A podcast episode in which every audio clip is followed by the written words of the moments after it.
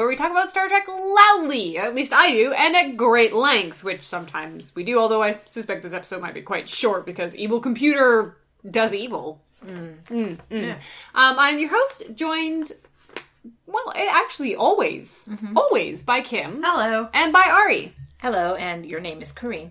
Is it? Yep. Most days? Usually. I prefer to be Mrs. Kirk. Anyways, this is season two, episode 24. The ultimate computer, or as I like to call it, an indictment of modern parenting techniques. I was a little upset that the episode was called The Ultimate Computer and it wasn't just about Spock doing math for 45 minutes. Well, that's the version of the episode written by Bones.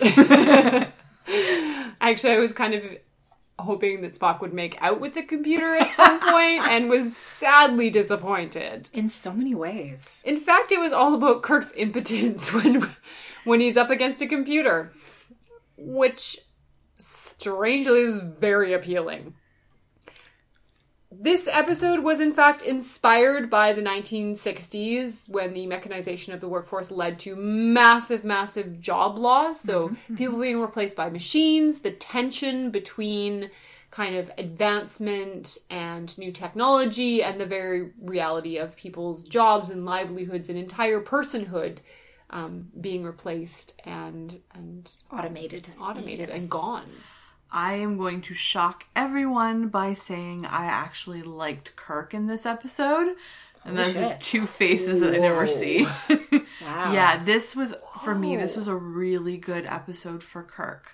Because it wasn't about him being the big, strong hero and putting up and doing and saving the world and saving the day. It was about him turning introspective and looking in on himself and saying, Who am I? If I am not the captain. Yeah, he actually had quite a few visible moments of like vulnerability here. That, That's exactly the Yeah. word I wanted to use. Is that he's vulnerable. I think honestly that the episode, the interplay between Bones and Spock and Kirk during this episode was some of the best writing of it and the best acting of it that I think we've actually seen in this entire series. Well, the- everyone got beats. yeah, everyone got beats, and the the best dialogue between our regular characters in this episode are what I would classify as kitchen table. Like it's on topic, but it's also not central to the plot. It's the quiet moments that Yeah. are talking about their relationship to each other. Yeah. Rather than about the ship and about the computer, but about you as a person. I love kitchen table. Uh, yeah, I thought this was great. Kim, you'll be glad to know it was concept by Laurence N. Wolfe, rewrite by DC Fontana. My girl! DC! Your girl DC, who rewrote most of the stuff about Kirk struggling with his his new position and being replaced by a computer. No wonder I Makes like so it. much more sense now. It was good. I felt like this episode, despite being the fourth episode where Kirk talks a computer to death, this one he actually talks it into suicide. Yeah, mm-hmm. I was. It's kind of like a murder suicide, actually. we we got to the end there, and I was like, okay, I know where this is going. As soon as he picked up the phone to talk to the computer, I was like, oh. Yeah. Sorry. I mean, it it was like a tropey ending that we've seen Yeah. before, but it was. I mean, it was slapped on so hard I didn't actually care about it that much because everything that led up to it was so good. And I'm like, yeah, okay, this resolves the episode and moves us along. I'm fine with that. Damn. you knew exactly where the episode was going from basically the first, like the very first. Oh yeah, Shot. computer shows up that's going to replace the captain. before even oh, that, the computer's going to go before even that, we had a series of red flags, things that in Star Trek, the original series, always means something is going to go down. Uh, one, we visit a space station. Two, a Commodore comes on board, and from there, it's really just downhill. It's true. Anyone who even vaguely outranks Kirk is usually either an alien vision being beamed into his head, mm-hmm, mm-hmm. or someone who's there to engage in a dick swinging contest, or put him up on trial. Oh, and three, were or, they were the Enterprise is ordered to a location, and the captain doesn't know why. These things always spell trouble. That's mm-hmm. true. That is true. It, this episode is very tropey. A computer, essentially, computer arrives on board. Oh, the computer's going to go evil and Yeah. kill people. Mm-hmm. Like, I'm sorry. There's there's no question about this. Yeah. didn't mind. no, didn't mind. Was very happy. I Yeah. I en- I enjoyed this episode. Damn it. I enjoyed that particular part mainly because the characters are all like, "Oh, I don't know about this." Kirk almost said, but not quite. I have a bad He feeling does. about this. Well, he he mimes it. he he mimes his Spidey sense. He does. Um, I really liked it. We hardly I- ever get to see Kirk being genuinely intuitive, which is funny because he's really good at it. Uh, he comes off as a total psychic. But what I liked about this is that we have again your your two ends of the seesaw. You've got your Spock who's like computers, technology, rah rah rah. Bones who's like nope, kill it with fire or axes if we have to. And Kirk who's constantly seesawing Back between and- them. yeah. He's like, yes, I see that this technology is is useful and it could save lives and it's interesting, but. I have these weird emotions about Yes, it. and Yeah. when Kirk actually stops to ask people, like ask himself and ask them, why do I? He actually, I think he says the line like, "Why do I feel this way about it? I don't understand why I'm having this reaction." Am I being unreasonable? yes, and we have all had that reaction mm-hmm. Yes. about things, and I, Is this crazy? yeah, Am I being an asshole? yeah, and so Yeah. I really liked that aspect Yeah. of this, and this was this was the Kirk that I like from Yes. like mid season one Kirk, like nerd Kirk, who's into understanding himself and what's going on, and who's smart and Yes. isn't just there to be big and in charge Yeah. and correct all the time. and a hero. He's Yes. not really a hero in this episode. He's kind of been he's out of his element. Mm-hmm. He has his entire personhood centered on being the captain. He does not have a very good work-life balance, shall we say. No. His entire person is captured in that. When that's taken away, he's struggling with, well, who am I underneath that? yeah. Um, and how what is my relationship to the ship? What is my relationship to the crew? What is my larger place in the universe? And i love that this episode lets him explore that and Yes. doubt. It lets him doubt. Yes, and I think I can sum this up by saying like for myself, like Kirk is right about everything, but I don't mind. As opposed Yeah. to me going like, of course Kirk is just gonna pick whatever he wants and that's the correct thing. This was genuinely interesting. And it also ties into the actual end of the episode where instead of being the hero, being the bombastic problem solver, is the way that he protects his ship and protects his crew is by being totally vulnerable. Yeah. Totally open and vulnerable. Mm-hmm. Yeah. No shields. No No shields. Brene Brown would be so proud of him. Yeah. yeah, it, it, it was deep, man. It was deep, and I really, really liked it. It was issues it was issues based Star Trek. Issues and Star relationships. as its best. Yeah. Yes, Yeah. that's true. When when yeah, I, th- I thought that the characters all Really worked focus really inward. well. What does it mean Exploring to be human? issues through relationships. Yes, it starts with a super sexy camera angle. Mm-hmm. I love a pan across the bridge. Although I have to admit that I don't know whether the shirt was tighter or there are other issues at play. You can definitely see Kirk's like gusset. He, you can you can definitely see the outlines of like his Yes. like I'm putting in air quotes here undershirt. Yeah, The gusset is not the part of the body that you are pointing to. his corset, his Yes. man corset. um, which again, I'm fine with. He looks great in this episode. I don't know what it was. Maybe it was just general positivity about this episode, but like everything on the bridge looked really bright and really Yeah. fresh. And I think maybe Shatner had a haircut before this episode. he had that sort of that, that boyish sweep golden age Yes. of Hollywood Yes. sort Yes. of haircut. Which Which I- everybody looked I'm great in this episode. with. Everyone looked good. Everything looked good. This was a really well directed episode. Yeah. All the camera angles were interested. Yeah, nothing looked crazy enough. like someone was hiding in an air vent, which happens sometimes. No, it, it was good. Yeah. it was good. There were some interesting shots. I don't think we've ever, s- er, I don't think we've really lingered on Jefferies tubes shots. No, we haven't. I don't think so. And I definitely, I like, I don't tend to notice direction and camera angles and that stuff all that much. If Mm-hmm. it's, but like, there was a few times in this one where I went, oh my goodness, this is an interesting shot, especially like the const, like the lingering on the three of them walking down the hall together. Yes. Well, I don't think I've seen that on this. Sh- I don't know if we've seen that particular type of shot on this show before. It was very interesting.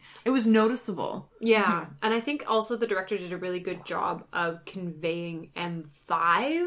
Yeah. It, those shots were not boring when essentially we're watching blinky lights, but somehow it Mm-hmm. They're is- expressive. blinky Yes, lights. it is filmed in such a way that I'm like, oh, I can follow the thought process of this Yeah. blinky light, Or at yeah, least yeah. that there is a thought process. Yes, They're thinky, yeah, thinky the actual lights. yeah the construction of M5 with the weird like Alice in Wonderland music video background, Mm-hmm. Yeah. go ask Alice background.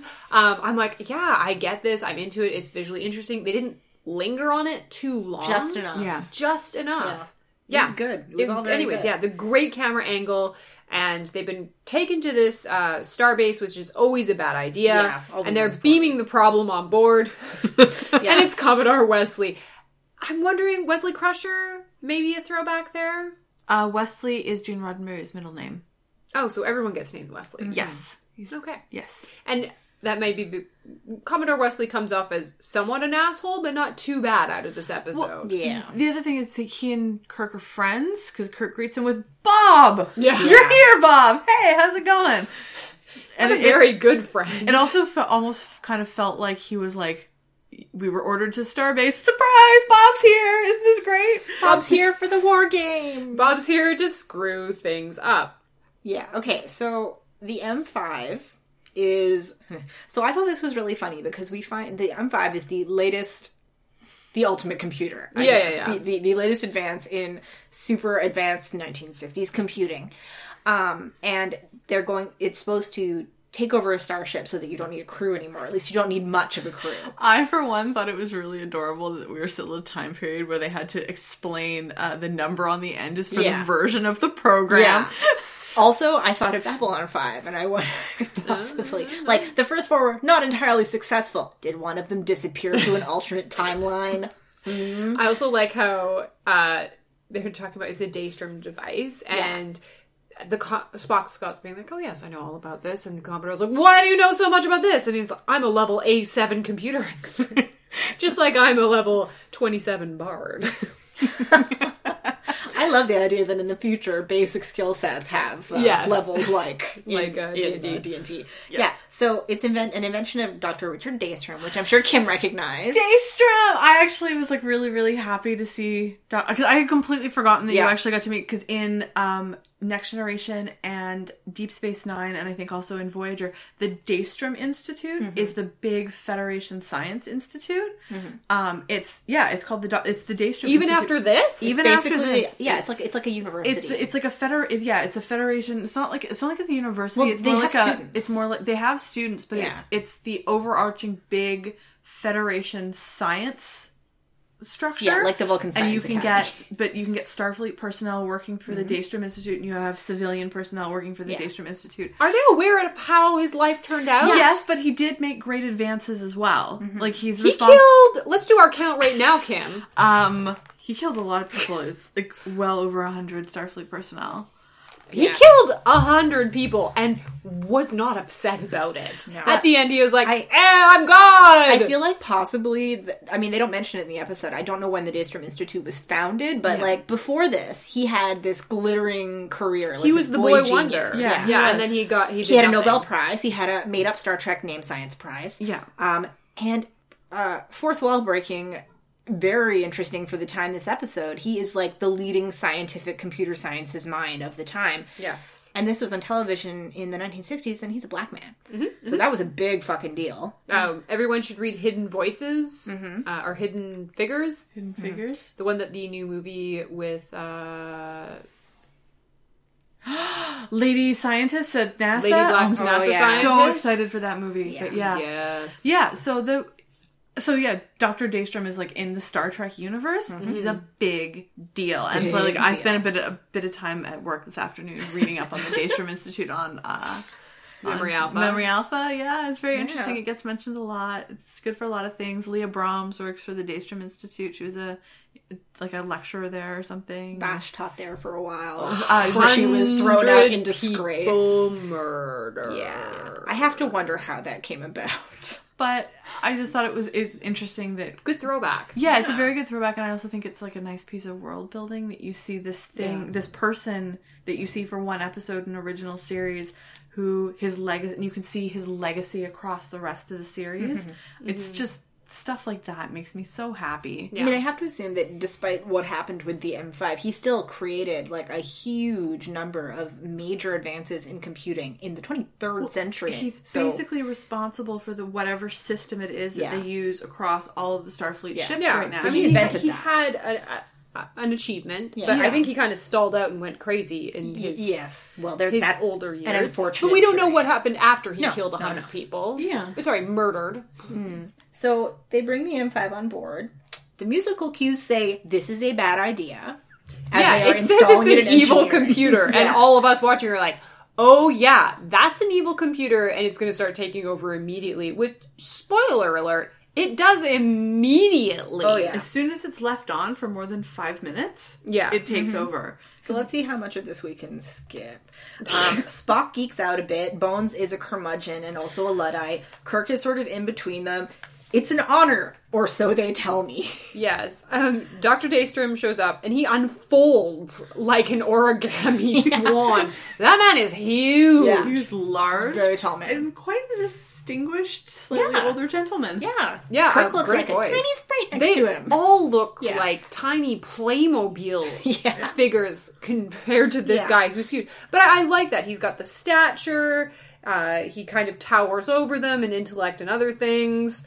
Um, he's a little and bit. he knows it and isn't afraid to tell you. yeah, he's a little bit bossy. Just a tiny bit. but you know he, he wants his, his baby to succeed latch onto that baby theme Yeah. if you will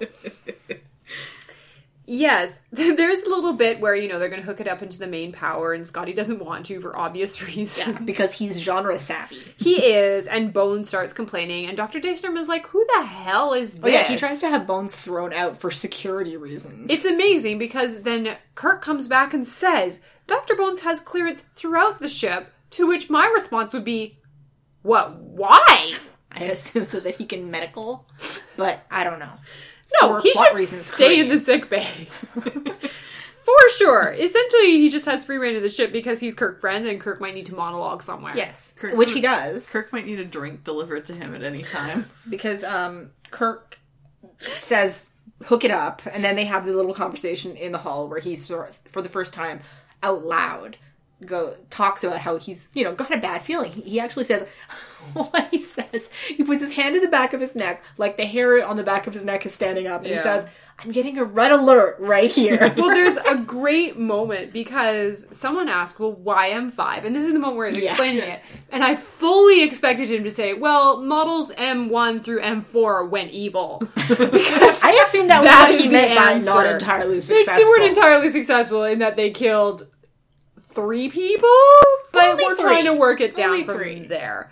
And there, there, is this weird. There is the start of this conversation, and Kirk says, "There's things that men must do to remain men," which I wasn't. I don't. I, I don't know whether it was in the larger humanistic sense, like something humans have to have a job in order to I, feel. whenever human, anybody says like purpose. men on Star Trek, I tend to assume like one small step for man, like men. I, I, you know, I thought, you know, men, men, men, Men. men, manly men. Also men, that, men, though, I, I think that's. what- I think that's what it. I think that's what it means, but you can take it probably like Yeah. that way in terms of like you must have a purpose in life. You need to Mm-hmm. have that that fulfillment of the job, of the task, of the thing that you're doing to achieve. You give can't just- that gives your life meaning. Yeah. and in, Yeah. in the 1960s, you know, to be sexist about it, Yes. for men it would have been jobs, work, career, and for women it's it would still have been the the, same home. thing. Yeah, like it, like men who don't have jobs or men who stay at home with children, they're still kind of looked down as slightly less masculine in Yeah. a way. Yes. Like having the job and being the breadwinner defines you as being a man. And it's funny though because they struggle to express that in like 23rd century like terms because this is a socialist utopia. So they don't actually need to work to support themselves. So it's more like I need a purpose. Yeah, like like a mission. I yeah. need a mission. I need a mission. Uh, the, Dr. Daystrom is like, oh no, you're actually afraid of the loss of prestige and power of being a Dr. captain. Daystrom's kind of a prick. He 100 percent is, and Kirk's little face just crumples. He's so upset. He's Kirk's self esteem takes a beating in this episode. It does. Yeah. It really does because he's like, oh, like, and again, really good moment is that he takes that slightly over the top criticism and was like, is he right? Like, is this why I don't Yeah. feel good about this? And I think it's because he has an unexpectedly strong reaction that he doesn't ex- like he doesn't expect to have as strong feelings in opposition to the M5 as he does end up having. Well, it's because him. he's going to put him out of being a captain, and Kirk's entire life is about being a captain. Yeah. I, I think at this point in his career and this point in his story, without his ship, he and we, we've seen this in other episodes. He's he's rudderless. He he doesn't feel he has any purpose. He doesn't feel he has any home. Um, I w- also would like to interject on the foley work on this because I was listening to this on my cell phone with earphones in, the floor sounds when they are walking oh, are yeah. thunderous. Really? Loud. thunderous. I can't even. It's like if I right now took a piece of parchment paper and just crumpled it up by the Oh microphone. wow. It is so loud. What did they make their floor out of? Hmm. Wood. Plywood. Guys, did they Mm-hmm. not know that people 40 years from now would be watching them on tiny handheld devices? Could they not predict what was going to happen in the future based on their own vision of the future, Kareen? Exactly. Exactly. so he has this kind of crisis, this personal crisis. At And he talks to his BFFs about it. He does, which is great. And then uh, Dr. Purple Jumpsuit started talking about, you know, like the ship is what what the M5 can do, and essentially the M5 is going to go to planets, do surveys. It only needs 20 people to run an entire starship. At which point I was like, what is the purpose of a starship? Yeah, so here's I w- he was talking about how you know you m- you wouldn't need to go out into space and endanger yourselves. People could do other things. They could engage in other pursuits, and I'm like, what? but what's the point? Well, um, my thing here is what I think what normally comes up with in sci-fi, and I'm thinking I think of Arthur C. Clarke. Um, is it the the one where the I don't remember the name of the book, but humans has, n- don't have to work as much, and they've taken up pursuits for like art and literature and the more sort of like highbrow achievements of, finer like, things. yeah the finer it's like le- it's focus on leisure focus on art focus on literature and it's pr- like the higher pursuits um but the thing I was left thinking with this is, is okay, great if you're going to get rid of all these menial tasks and you're going to get rid of the the the drudge work to like pure science, etc., etc. What's going to happen the next time when somebody comes along and says, "Well, well, I can I can take I mean, you don't have to make your own art anymore. I can build you a robot to do that." And that's sort of the I mean, it's not really what the episode is about, but it's about so like the cascading. When does it end? When do you stop mechanizing life? Yeah. Nope, that's very true. There's also another part where Dr. Daystrom is having a serious meltdown talking about this. Um, Oh, it's near the end, isn't it? that's near the end when he's kind of justifying himself is that we don't need to go and die in space and we don't need to go die on planets. We could have better lives. we don't need to. Space is not ours to Yeah. take. Mm-hmm. Not ours to take and not ours to give. Which I thought was very interesting. It's kind of. it's I thought it was like a, a, a kind of a like a Someone really wanted that line in colonialism there. critique. bit. Like just because you can go out and explore and take space and take planets, Yeah. just because they're there doesn't mean that you should have them. I thought that was very very interesting. That maybe what he's kind of saying is that we need to focus back on Earth. That we're in some ways neglecting. and on the other flip side of that is it's kind of weird and xenophobic and isolationist. Well, I think I think part of what drives Star Trek is that kind of manifest destiny, right? Is heading out into space, is the exploration, is that bit. And what he's kind of saying is that that attitude that space is empty and for us to discover Yeah.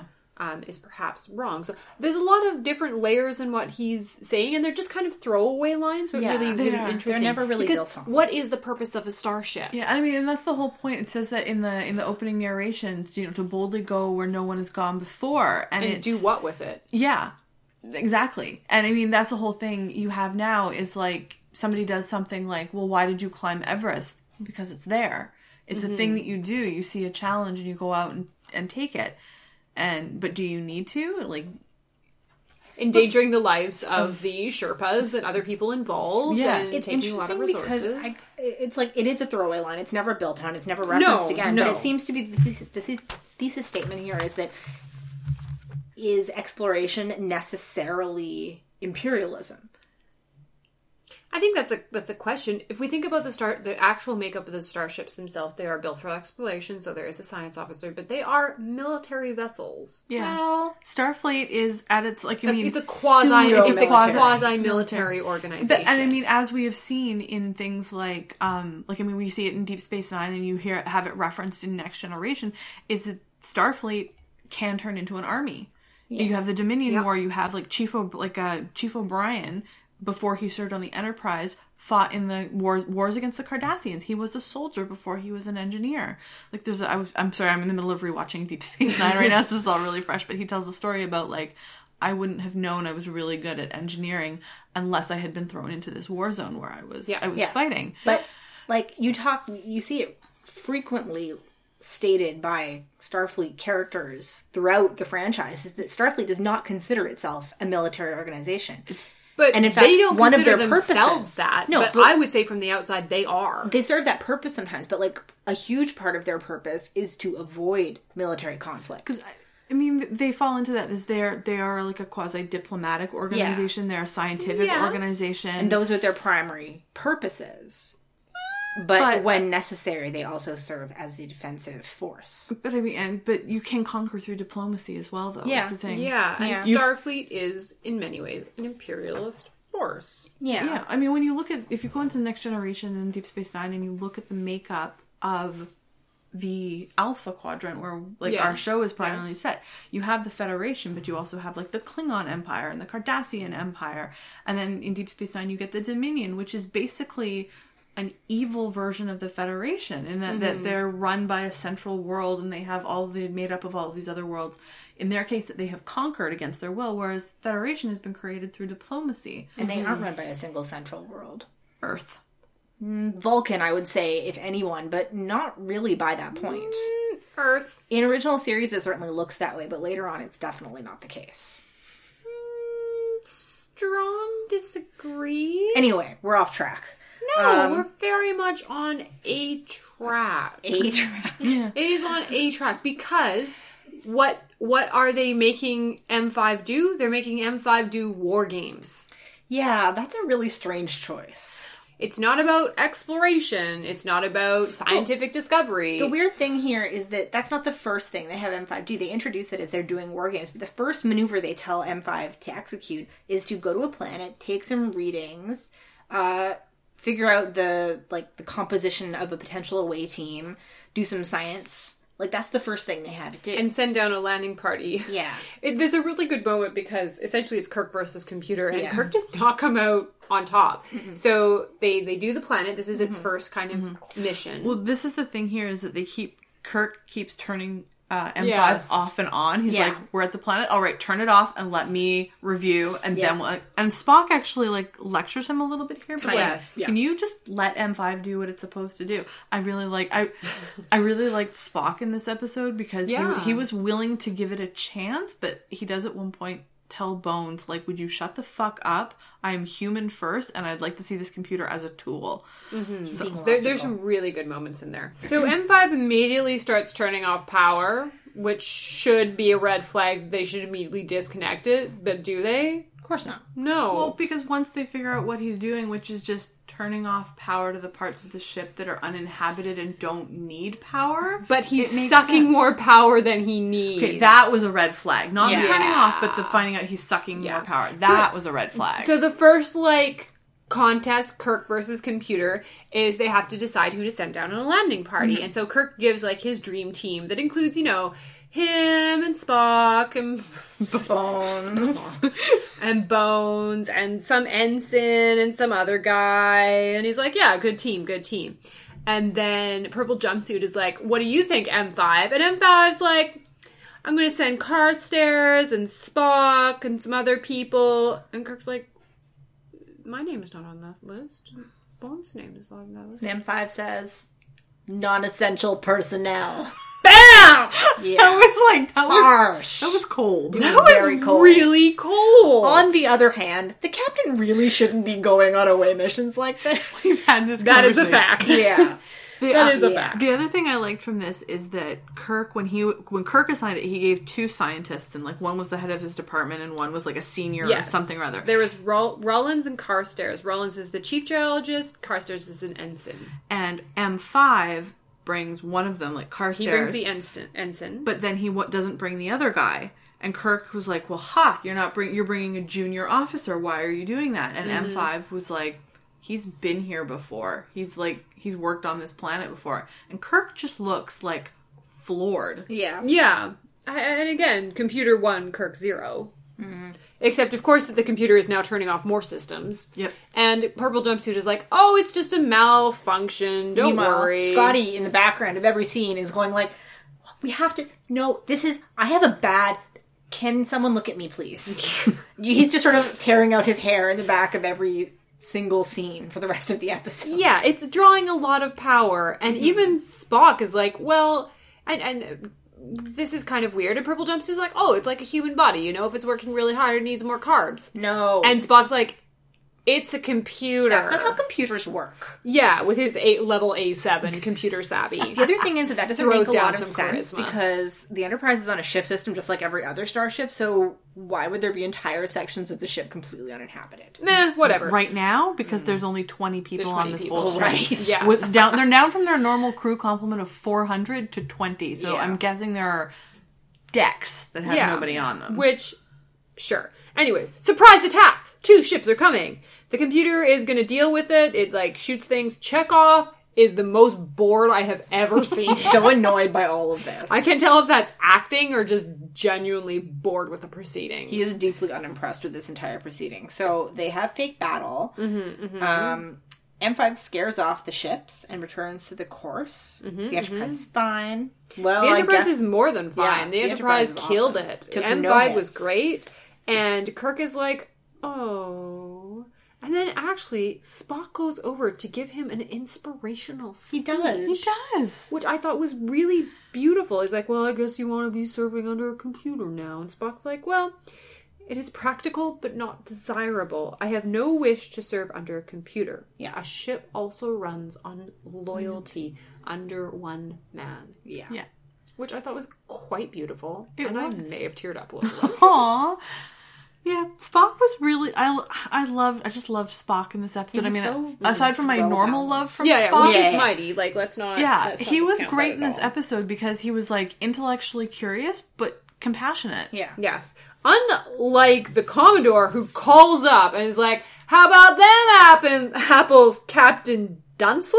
Dunsel Dunsel. And Kirk hears this and just like storms out. slumps off the Yeah. bridge. He, like, he slumps He, like, off. Charlie Brown slinks Yeah. out of there. Yeah. And Bones is like, What does that mean? What does that mean? What does that mean? What does that mean? What does that mean? What does that mean? What does He that should, mean? know, he should know what it means. He Yeah, it's a Starfleet thing. yeah, but, Bones was in medical, not yeah, regular whatever. command engineering. No excuse. The explanation is Dunsel refers to a midshipman. It's a part which serves no useful purpose. yeah. Oof. And right before we go to commercial here, we get the most ominous shot of M5. Yeah. I like this because it's like the high of Spock saying, Well, I love you anyways. Yeah. And then the low of your boss saying, mm, You're redundant. yeah. Um, Bones visits Kirk to cheer him up with a fancy space cocktail. This is again one of my favorite, favorite things about Bones is that sometimes the prescription is just a stiff drink. Yep. Because it appears to do the job. It does. Uh, and, and Kirk bemoans a little bit, and he's really quite visibly upset. He says, "I've never felt this way, at odds with the ship." yes, because he loves his he, loves loves his that the ship. ship is his baby. Yep. But he controls his baby. And we get It's gonna be the weird. first outing of a beloved Trek phrase that we see multiple times. Um, a quotation: "All I ask is a tall ship and a star to sail her by." They also say that's 21st century, and I don't think that it is because that's um. They say it's 20th century. Do they actually say 20th? I swear to God, they say 21st. I went back and listened to it again. No. Oh. It's it's this is very beautiful. This again ties into all my favorite things about the captain theme. He talks about the ship is yours, you can feel her, and in a way, our Starfleet, our starship is like a ship, and the stars are still there. Yeah. Good poetic line. I really really like that, which is contrasted with oh no, there's an ore freighter. Uh, we've locked weapons on a robotic ore freighter. Question. yes, Since they already appear to have automated ships, yes, Kim. why are we now acting like an automated ship is like the most miraculous thing ever? because it's a, it's it's it's it's a it's replacing the captain, oh, so it's making decisions. Whereas this is like a self-driving car, oh. like Not you- even. you've not put, even. you've put it on the road and said, and you just nudge it. You Yeah. go to point Okay. A where It's, you it's go. a, it's a stupid yeah, robot this ship. one is making decisions, poor decisions as it comes out because it destroys that ore freighter. and will listen to no one. Yeah, for, Yeah. for no reason. M5 has no time for no one. Bones reacts as if it just killed a puppy in Your front of brilliant computer just destroyed an ore freighter. In fact, it went out of its way to destroy an ore freighter. He freighter. screams, "The ore freighter!" you know what? You like he cares. Everyone on the bridge is completely freaked out by this because holy shit, it just fucking blew up a ship without orders and it wouldn't stop. And Daystrom's like, well, it was only a robot ship. And everyone on the bridge is like, are you fucking kidding me? yeah, so M5 is fired. ten million dollars worth of ore on that That's ship. Raise your hand if you saw this coming. That would be all of us. That would all of us, yes. So M5 is out of a job, but M5 does not take rejection lightly because Kirk goes to pull the plug and uh, M5 no, he sends an engineer. well, no, he tries. Oh, yeah. he gets like Shocked. Yeah. There's a force field. There is a giant force field, and Poor M5 shirt. takes care of herself, and she ain't gonna let anyone turn her off. Yeah. Uh, because she vaporizes the engineer who tries the next thing. He tries to unplug her, and she's like, "How about no?" That was actually quite shocking. And I don't mean that as like a Was that was that when you screamed, Kareem? I screamed when Kirk went to go touch it, and he went flying five feet in the Yeah. other direction. I was I- really shocked. I actually Well- expected that. Because while Kareen was watching this on her cell phone, I was napping on the other couch, and she screamed and like woke me up rather violently. I did a You gasp. also screamed. I did a gasp. I did a loud gasp, like, oh! Yeah, I heard both. I was upstairs. I heard Karina's noise, and then I heard Kim's noise. I'm like, oh, I know what part of the episode they're at. yeah, because the computer straight up murders that ensign. Yeah. And Dr. Purple Jumpsuit is like, well, he did get in the way. Yeah, what he says is, uh, it was a mistake. It was a miscalculation. And Spock gives him this dirty look like, computers don't make mistakes, Dr. Daystrom. It's great because at this point we get introduced to our ticking clock. It's one hour hour. into our war games. Yep. Um, and Dr. Purple Jumpsuit is just having a meltdown because they're like, okay, we got to do whatever we got to do to shut this off. Because And it has he now says- taken over the entire ship. Yeah, and it has no time for no one. Mm-hmm. He's- And he's like, well, you don't shut off a child when it makes a mistake. I'm like, most children don't have disintegrating lasers. Most children you can't shut off. Their mistakes are less dire. Yeah, that's that's true. And Spock starts saying what he says several times over the course of the next 10 minutes or so is that M5 is not behaving logically, yeah, which is weird because it's a computer. yeah, it- it's actually quite good. And Kirk actually takes the uh, the opposite side, where he's saying, "Well, this is actually a really good advancement, and you know." He has achieved great things, and maybe this is his next great thing. Like, did Sitar of Vulcan produce Genius on Command? Um, but it did straight up murder someone. Daystrom keeps arguing so hard. They do some man grappling. yeah, you don't understand. It takes 430 people to run a starship with you, so you don't need anyone. But my question is then what's the point? Yeah, what is the purpose of a starship? Yeah. Yeah, without exploration, without kind of synthesis People. of the information, without making those diplomatic ties, which who wants to argue with the computer? We've had the you need you need squishy parts to have, you know, ethics conversation Yeah, several times. It does turn out that the co- M5 is very wily because Yeah. it let them think that it was going to get power, Yeah. and then it was like, no. Yeah, it lets them spend hours working on a workaround to cut off its power and then quietly reroutes power so that the, what they tried doesn't work. It was very impressive. I really enjoy that M5 is just like, I need more power. I'm plugging myself into the warp engines Nothing can possibly Yeah. go wrong. directly in. I'm like, poor Scotty again is having a meltdown. And here's where things get a little weird, but it's not something bit. that we haven't explored before. Where Dr. Purple Jumpsuit is like, well, I kind of impress my engrams, Engrams. memory engrams. Yeah. Sure, I impress myself onto this computer, so it's kind of like me, I guess. Um, and of course, this is a problem because despite it being almost human and almost sentient, it doesn't recognize a game, which. If we've learned anything from that movie, when a computer asks you if you want to play a game, You say no. It's just like when, you know, someone asks you if you are a god, you say yes. yeah. When a computer asks if you want to play a game, you say no. no, Yeah, Daystrom freaks out. Like he flips completely. Oh completely. yeah, it's his baby. It's his Yeah. baby baby. But unfortunately, his baby is about to go kill like a thousand people because there's four Federation ships just sitting there like they don't know it's They're just like war games, war game, war game, Yeah. war game. And uh, M5 also won't let them call out to warn them. Nope, it's just like yes, war I have- games, war games. We play the war games. I have this. You know, we have this ongoing list of suggestions to send to Starfleet. Yes. My new suggestion is some kind of not analog, but not connected to the central computer system's communications network. sort Uhura, of. Uhura just needs to stand next to a window with some flags and Yeah. signal them in Semaphore. semaphore. Yes, Yeah. good idea. Um, I they do. We watched the um the remastered version. There's lots of. Sh- I actually the Enterprise looks Yeah. so scrappy. Yeah. it's like "Whoa, I'm coming in to get you guys. Yeah. Um, Chekov looks vaguely aroused by all of this. He's like, yeah, like we shot that one. we sure are maneuverable. the Potemkin's doing good. yeah, we um yeah, the Potemkin and the Hood, which either they or uh pre- or successors to them are still hanging around in the next gen and DS9 era. Yep. So that was nice. which is nice. Um, but unfortunately, the M5 does kind of kill 53 people on Yeah. one ship and 12 on the Excalibur. Yup. And Dr. Purple Jumpsuit's reaction to this is, it's misunderstood. Yeah, this is where he says the, the first ship was an accident, and Spock is okay, but garbage in, garbage out, bro.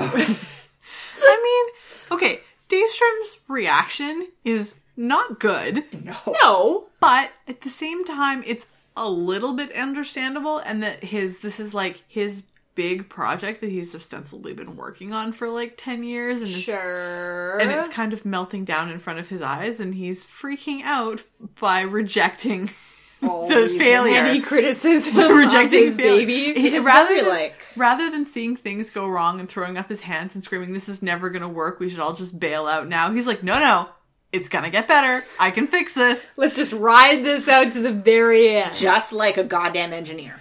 Yeah, and so Kirk and Spock are like, you have to tell, you have to kill it, and because it's you, you have to tell you to kill.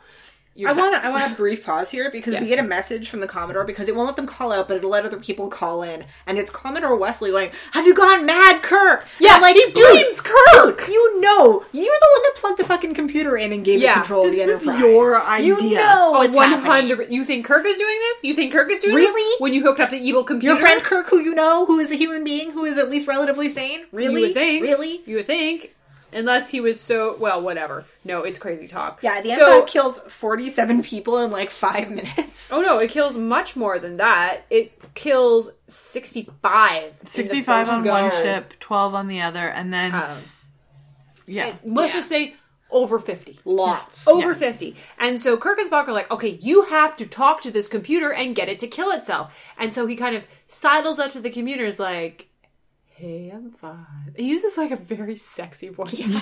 my notes just here here say Daystrom tells M5 not to murder. Yeah. Murder Right. is wrong. You're my greatest creation. Which would be like the ending line of a Disney made for TV movie. We should note that while all this is happening, sons. Wesley is calling Starfleet for permission to blow up the Enterprise. Yeah. Which is fair. I mean, I'd do that too at this point. It goes really King Lear here because Yep. he's like, nothing can hurt you. If I am great, you are great. They said I was the boy wonder. They built all my work. Uhura just slack jawed is watching Yeah. him like, what Are is going on? serious? At which point he starts screaming, "We are invincible," which is a large. I have a real objection here also, which I've underlined like seven times. Yeah, is sorry. Because the computer keeps saying this unit must protect itself, and that's its justification for everything. Yeah. How does a computer expert from the 22nd century not program his fucking supercomputer with, with the three laws? Yeah, that's exactly what I thought. because he keeps having to tell it, well, yes, you need to survive, but man must not die. To kill is a breaking of laws. The thing is that that argument is, you know, it sounds like it's drawing from the three laws. It does, but- and yet you should definitely throw that in like your first line of we code. know this universe has the three laws. They've gotten used a bunch of times, and yet, I I would always start with kill no humans. Yeah. yeah, Um, that is the number one. I am afraid of computers, so fundamentally at its core, I do not trust them. But I, that would always be my first line Honestly, of code. I would much less trust a computer that was based around human engrams than an actual machine. At least this guy, because he starts going on about how they're just toy. The other ships are toys to be crushed. Mm-hmm. At which point they really have to like choke a bit. yeah, and and he sort of slowly unravels throughout the course of this, and Kirk's sort of standing off to the side, like egging him on. It's like it must be destroyed, and Day literally says, "No, we are invincible." yes. How? Dude. Okay, what did you guys think, like, narratively of Daystrom just sort of, like, becoming this unhinged mad scientist? I have a meant sort of a headcanon about it is that he had this He peaked early. He had a really yeah, he peaked really early. He had this sparkling career as a young man. And then he had like was it 15 years since his last real accomplishment where he tried over and over again but he just couldn't make it work. And the only reason the M5 got as far as it did was not really down in my opinion to his computing skills or his like his expertise or his genius. It's due to the fact that he just went fuck it, I'm going to scan my brain in. Yes, I mean it is a tremendous achievement. I will grant you, Kim, that the totally like we are invincible came a little bit out of left field for me. Yeah. but I I bought the stuff where he's like they called me the boy wonder Yeah. and they laughed he behind was my desperate. back and Like, like for fifty that, yeah, years. that to get part I something got. to work. It Yeah. was just this whole this this final break. the final Yeah. break. Like was that Like, he was that what we were supposed to just go with? Is it's just him having a mental break after years and years of pressure and I think it's failing it's, to produce results. It's a I think of that. I think that's what it's supposed to Okay. be. Because like you have to assume that most people's creations are like at least representative of them to themselves to a certain point. But he got so desperate, he made this literally a representation of himself. So when it fails, he fails yeah, he does say that he, He starts does, calling he them He we. identifies with M five because it's him. And I, I, I, I guess when he's asked to destroy it because it has committed murder, it has done wrong. Mm-hmm. I think he feels that it is. He is being told that he is wrong, that he is fundamentally wrong inside, and that's what breaks him. It's his final insult. Because he mm-hmm. and the computer are so one. It is literally a scan of his brain. Yeah. It, someone is telling him that your brain did this, and then he's having to face the immensity of his own crimes, and that's what he keeps saying. You've murdered. We've murdered Yeah. hundreds of people, and I think I, I, I guess actually the more I talk about it, the more I actually buy it. Like Yeah. the fact that his own brain, mm-hmm. his own creation, Yeah. killed hundreds of people, and that he is ultimately responsible for it. yeah, yeah, and, it and was, he's sort of sorry. I was gonna say, and for me, I think it's the bit that he couldn't talk the computer out of it, and the computer Yeah. just thought this was what it had to do. Yeah. because that's what it was programmed to do. Yeah. and to face that in yourself that you could become an like an unrepentant killing machine. in very little time. Yeah, I don't think it's Under an hour. I don't personally think it's literally that he thinks that it means that there's something wrong with him morally, it's so, so much as that even my greatest creation could not succeed where I have failed. I think it's a little bit of that, and I agree with you that there is the theme there, but I also think it's because we, because he talks Yeah. about him, the oh, computer. Oh yeah, he's conflating it with himself for sure. yeah, so he mm-hmm. murdered, not Yeah. you, and it's weird. boxy thing. and it's so we. it's so clear that the computer is not like an illogical machine because it it says things like I cannot murder because it says you have murder. He says you have murdered. Yeah. M5 says I cannot murder. Murder is contrary to the laws of man and God, which is such a weird thing for a computer. Weird line, to man. say. Weird line for a computer. That makes more sense when you think that the only reason it can think at all is because it's a direct scan of his brain into a machine. Yeah. So he has to be pinched into oblivion, and Kirk then proceeds to, of course, talk the computer to death. yeah. which was fine. It was very, very simple. Like, oh, you cannot kill man. No, no, of course I can't. But you did. And what is the Oh. penalty for murder?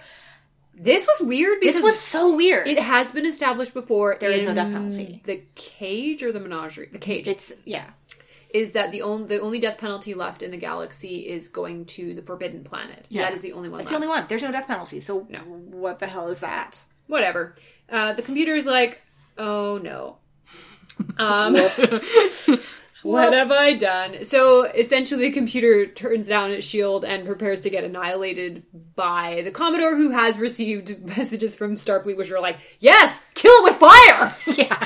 Evil computer took over a ship and is killing people. kind of- Permission to just Take it down. I kind of imagine that like Wesley like championed the hell out of this. He was like, Yeah. yeah, yeah, sounds awesome. Let's do it. He did. And everyone else at Starfleet who was like reluctantly convinced was like, I knew this was going to happen. Kill it with fire right now. Yes, and so they're moving in for the kill, and Kirk, the, the rest of the crew is like, "Oh my god!" Like, turn on the shield, try and protect us. And Kirk is Can't like, get communications going. cannot get communications to be like, "Hey, actually, the com- evil computer is done." Um, so instead, he gambles. yeah. the thing here um, is that Kirk they M5 basically commits suicide or whatever. Yes. Kirk orders M5 to be pulled apart. Yes. But he does not have control of the ship. No. And it's it was an interesting idea that there's a starship, this giant powerful tool, and nobody is in control of it. Oh, yeah. And that it's just existing as its own entity by itself. That without the control of humans, without the hand of man, it is nothing. Yeah. Yeah. And we've had that talk before. I like it. It ties right into the theme that we're doing. So yes, They kind and- of they kind of beat it home too because we get we get a shot from the bridge of I think it was the Exeter the, the Lexington. Um, the Commodore is sort of looking out at the view screen at the Enterprise. It's like it looks dead, and we get this long lingering shot of the Enterprise Yeah. slowly turning over Yeah. onto one side. Yeah, And, and yeah, Kirk takes the gamble Mm-hmm. of I'm just going to leave the shields down. I'm going to leave us totally vulnerable and hope that they don't fire off. And Commodore is human and uses his compassion makes a judgment call. and makes a judgment. And we have a line really early in the episode where Spock or Daystrom, I can't remember, says that the that the M5 made a judgment to do something, and, And Spock Kirk- yes. Spock says computers don't judge. Yes. Yeah.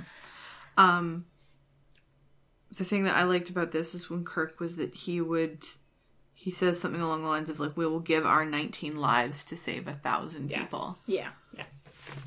Which was excellent. And then we kind of wrap it up by Dr. Purple Jumpsuit is going to a rehabilitation center. Ooh. And talking about, and Spock has the moment where, you know, Bones is goading him, saying, Oh, I bet you're where you miss your computer. No, no, no, no. Your new boyfriend, your new boyfriend, whatever. girl- your new thing. And Spock says, Computers are more efficient, but not better. Yeah. I merely stated. Exactly. And it's quite, quite beautiful. Yeah. Yeah. It's a nice little moment. It was good moments. Very, very good moments. It's very good. Yeah, so our life lessons to take away from this episode. Uh, don't trust computers. Yeah, okay. Uh, the singularity isn't going to happen from scanning a human brain. Okay, uh mine would be that evil computers generally go evil. That's true. this is another genre savvy will save your life sort of exactly, situation. exactly. And Um, it did. Yeah. Ari, your count? Uh, not huge on either one. Uh, two ladies, three people of color. Uh Kim, we already did your count. Yeah, it was. I, I don't think. I, yeah, I said over a hundred Starfleet personnel Many, on the yeah. ship, plus the one poor red shirt in engineering. Yeah. Uh performance of the episode, Ari, Uh, what's his name? William Marshall. who played uh, Dr. Purple Jumpsuit, Yes. And also Blacula. and also Blacula. Kim, uh, performance of the episode. I originally started out saying the guy who played Daystrom. Yeah. I've changed my mind. yes. Yes. It's going to Shatner. Wow! Yes! Yes! It's like a per- this episode is like a personal victory for you, Kareem. Yes! It's upside down. justified. Obviously, I am giving the performance of the episode to Kirk because he was amazing and his head, his little face was sad. Yeah. Yeah. All right, so uh, turn off your computers at night and make them face the wall because they're probably watching you and Oh, please. learning. This is not how the to destroy you. singularity will happen. Don't even want to think about it.